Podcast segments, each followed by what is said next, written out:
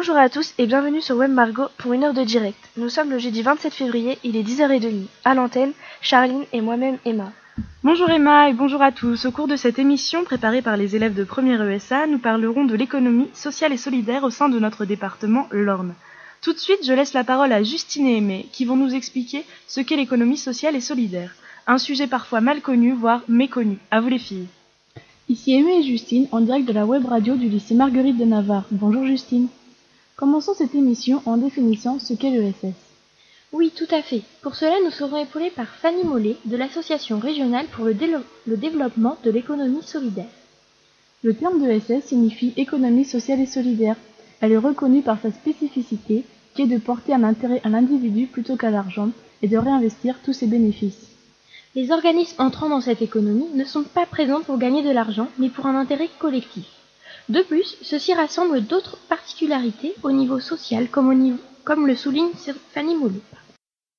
On considère en économie sociale et solidaire qu'on va essayer de chercher un principe d'équité. Donc c'est-à-dire qu'en en fait, on ne juge pas, ou on essaye en tout cas dans les initiatives de ne pas regarder la personne en tant que riche ou pauvre, mais d'abord en tant que citoyen. Et donc du coup, l'aide peut se globaliser, et c'est pas parce que j'ai pas de problème d'argent que je vais pas avoir besoin d'une forme d'aide, mais qui est pas uniquement organisée sur le rapport riche-pauvre. Donc c'est pas parce que je suis en difficulté économique ou sociale que je suis pas en capacité d'aider l'autre aussi.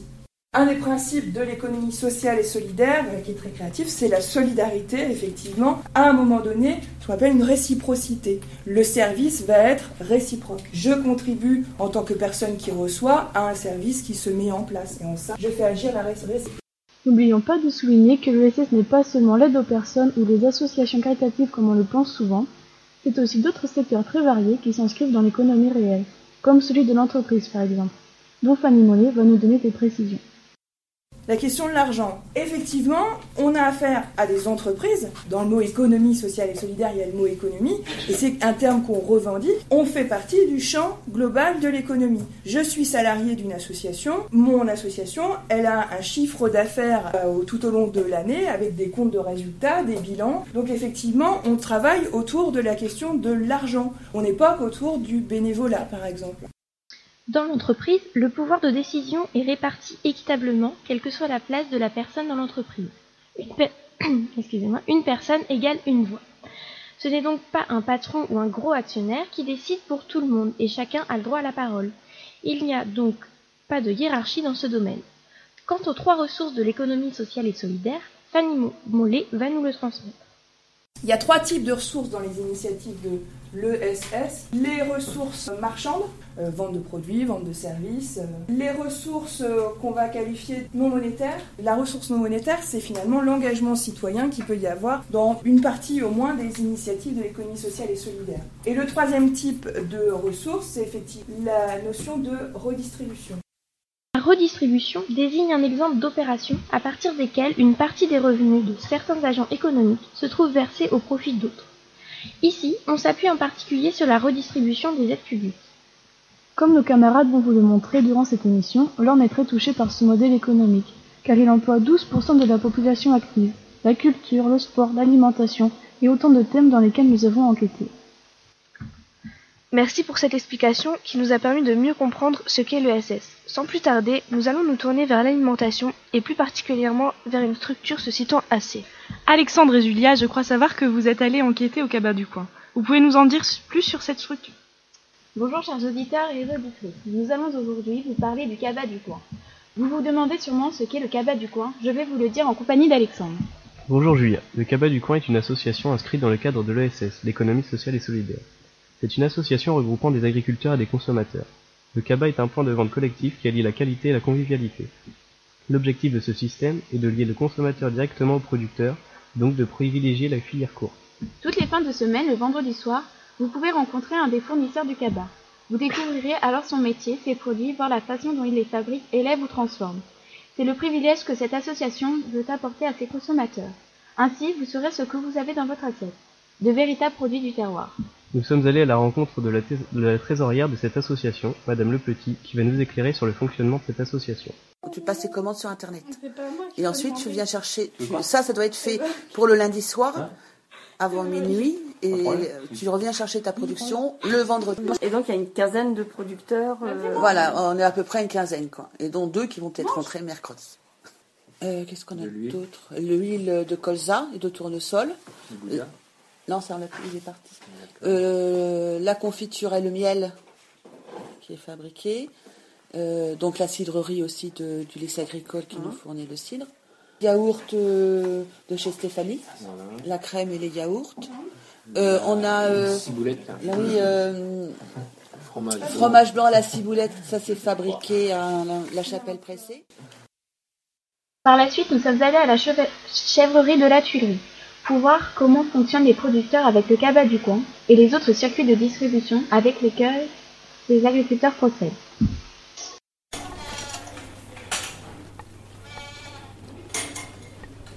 On est du, du début jusqu'à la fin de la chaîne, on va dire quoi. On, est, euh, on vend nos produits quoi. Donc euh, on a euh, toutes les livraisons à faire, les marchés et, et puis la vente à la ferme le soir, ça c'est chouette. Il n'y a pas un seul euh, de nos débouchés. Alors, euh, ça- on passe par des magasins, enfin il y a des revendeurs, il y a des. Mais enfin il n'y en a pas un seul euh, où c'est grande surface et où euh, on, on tire les prix euh, à fond. Enfin, où, euh, ouais, il y a toujours du lien, même que ce soit Biotope à Alençon, on y va, on rencontre les gens parfois. Enfin, il y a toujours un petit lien. Et puis c'est quand même. euh, c'est vrai que c'est pas de la vente directe. mais- Enfin, la plupart de nos débouchés sont en vente directe ou en local. Nous on fait partie de la map du MEL, qui sont consommateurs quoi, euh, super sympa. Partie aussi du cabas du coin, mais là c'est un peu différent, ça, ça reste de la vente directe. C'est un système où on commande de- sur internet, on a jusqu'au dimanche soir ou lundi soir, je sais plus. Et euh, nous on va livrer euh, au lycée agricole euh, le vendredi. Puis, nous sommes allés à la rencontre d'une adhérente du cabas du coin, Nadine Jardin, qui va nous donner son avis sur ce système. Eh bien, ça permet en fait euh, de s'approvisionner à, euh, à un endroit un petit peu particulier qui n'a rien à voir avec un marché ou un supermarché, où l'on peut rencontrer euh, les producteurs euh, régulièrement et avoir des produits frais et de qualité à des prix corrects.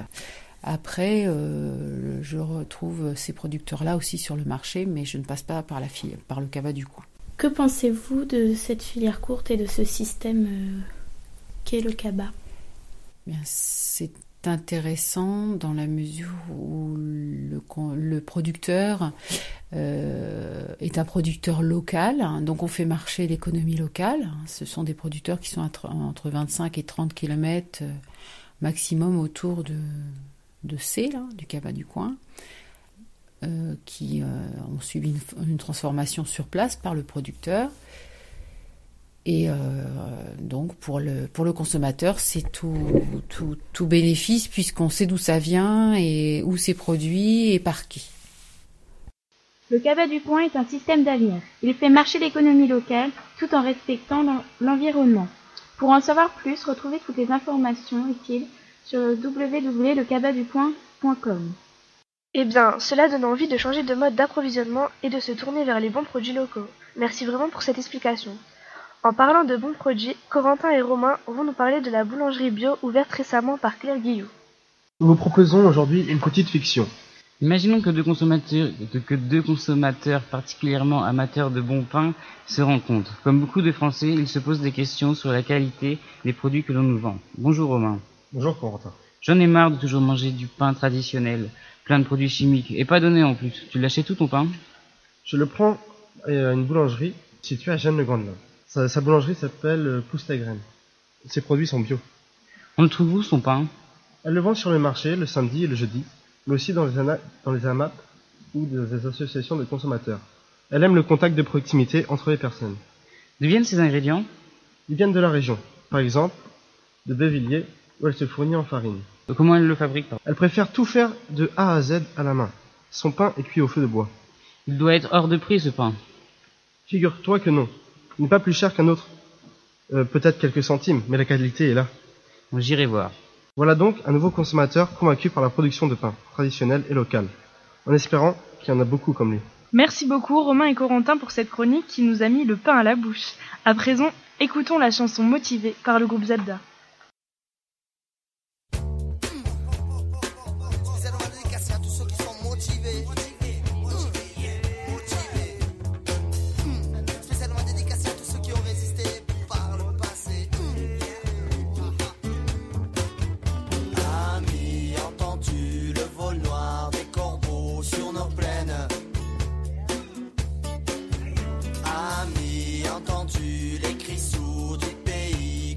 channel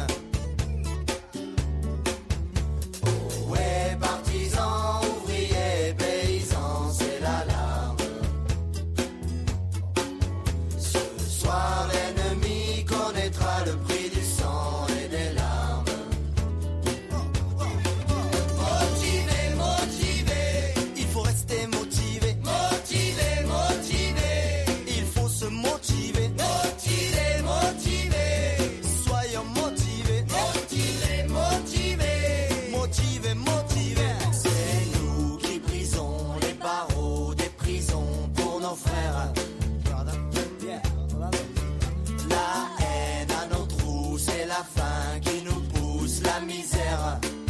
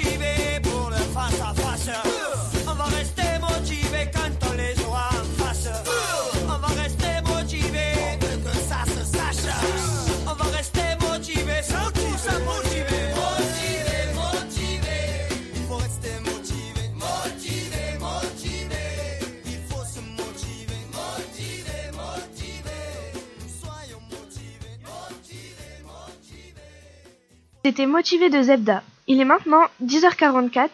Intéressons-nous à une association que nous connaissons tous, malheureusement, les Restos du Cœur. Pour cela, je laisse la parole à Florian et Baptiste qui vont nous parler de leur rencontre au sein de la structure alençonnaise.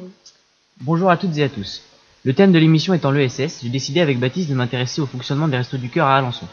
Bonjour Florian. Pour cela, nous avons rencontré Jean-Paul Saint-Germain, membre très actif des Restos du Cœur. Nous nous laissons se présenter. D'accord, je m'appelle Jean-Paul Saint-Germain, euh, je suis au Resto du Cœur depuis euh, deux ans, je fais partie du conseil d'administration, du bureau exécutif, donc je m'occupe de la communication, du bénévolat, je m'occupe de, des subventions, je m'occupe des manifestations et accessoirement un peu de la formation. Les Restos du Cœur sont donc des structures très importantes qui viennent en aide aux personnes dans le besoin alimentaire. Monsieur Saint-Germain nous a donc expliqué l'importance de cette association dans notre département et son fonctionnement. Voici qui nous explique les actions des Restos du Cœur en quelques chiffres. Essayer d'approcher un peu plus euh, votre question, euh, qui sont une puissance économique et qui, euh, cherche les qui cherche les achats les moins chers possibles hein, et on se tourne vers tout, euh, ce qui peut tout ce qu'on peut aider d'une part et tout ce qui coûtera le moins cher possible euh, au Resto du Cœur. Alors, le principe, euh, le principe des Restos du Cœur, c'est qu'on fait ce qu'on appelle l'accueil inconditionnel. Ça veut dire que pour euh, quelqu'un qui vient nous voir euh, pour la première fois, euh, quel, que soit ses, quel que soit son besoin, on va lui donner de toute façon quelque chose. il ne va pas repartir avec rien du tout.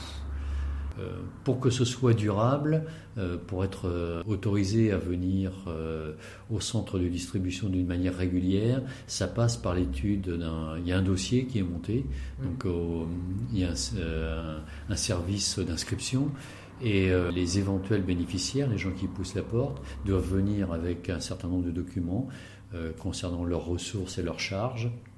Et en fonction de ça, on détermine déjà si ces personnes-là euh, sont éligibles à, notre, euh, à nos aides. Et puis euh, après, donc en fonction toujours de ce dossier, à quel niveau ils vont pouvoir être aidés par notre, par notre association? Pour rappeler un petit peu comment ça fonctionne, ici on est une association départementale, on fait partie du groupe des 120 associations départementales. On fait localement, on fait très peu, on a quelques dons qui nous sont faits en, en direct là au niveau de l'association départementale, mais l'essentiel est, bien fait au, au niveau national et les dons doivent représenter euh, au niveau national à peu près de nos ressources, au niveau de nos ressources 40 à 50% euh, on a à peu près 30% de subventions euh, et nationales, et puis 15 à 20% le concert des enfoirés et tous, tous les produits dérivés, les CD, euh, les DVD, etc. qu'on peut vendre. On en est à la 29e campagne et les choses se sont malheureusement pas arrangées. Et qu'on ne peut pas faire euh, en se disant ce que c'est normal euh, aujourd'hui. on ne peut pas faire l'autruche en se disant bon, on n'a qu'à laisser, on qu'à laisser les pouvoirs publics se débrouiller avec le, avec le dossier. Qu'avec nos petites mains on ne peut pas tout résoudre mais on essaie de faire du mieux. Et que le national nous, nous approvisionne à peu près à 85-90%, et le reste, on le fait. Euh, le reste, ce sont des, ce qu'on appelle la ramasse, c'est avec les petits fourgons, on va dans les, dans les grandes surfaces avec lesquelles on a signé des contrats. Et on récupère, des, on récupère des produits qui souvent sont en limite, on arrive en, en limite de date de péremption aussi, et donc c'est à peu près à 15%. Et donc on sert des repas à l'été, principalement avec les produits de la ramasse. Alors juste pour dire que là, on avait, ça c'était en 2012, l'été 2012, à peu près 125 000 repas. Et euh, l'été 2013, on en a servi 200 000. Nous espérons avoir réussi à vous faire comprendre le rôle des Restos du Cœur, son organisation et son besoin en bénévoles. Nous laissons le mot de la fin à M. Saint-Germain qui compte sur votre aide et votre possible investissement afin d'aider les personnes dans le besoin. Merci à toutes et à tous. N'hésitez surtout pas à contacter les Restos du Cœur à Alençon. Votre aide leur sera sûrement précieuse. Alors, merci de vous être intéressé au Resto du Cœur et sachez vous faire les messagers auprès de euh, tous vos amis euh, du lycée ou même en dehors et sachez leur dire qu'on a besoin de toujours plus de bénévoles. qui concerne les jeunes, on peut avoir euh, besoin de ce qu'on appelle chez nous les bénévoles d'un jour pour venir nous aider, par exemple à la collecte nationale. N'hésitez pas à aider les associations caritatives et et les restos du cœur. Voilà. Merci beaucoup. Merci beaucoup les garçons. Dorénavant, nous comprenons mieux l'intérêt des restos du cœur.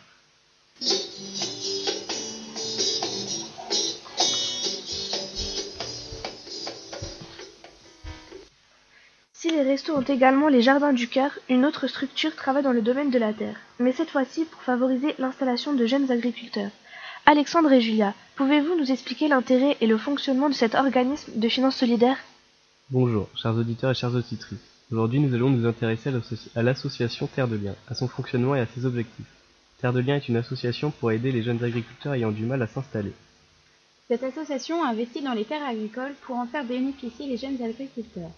Cependant, elle privilégie une agriculture, une agriculture qui ne porte pas atteinte à l'environnement, l'agriculture biologique. Nous avons rencontré pour vous un salarié de Terre de Liens, Sylvain Cosson. Il va nous expliquer les objectifs de cette association faire leur métier d'agriculteur, s'installer en louant la terre. Ça, c'est le fondement de Terre de Liens, c'est ça. C'est louer la terre et non pas euh, l'acheter et en être propriétaire. On mélange deux mondes, l'agriculture biologique et la finance solidaire.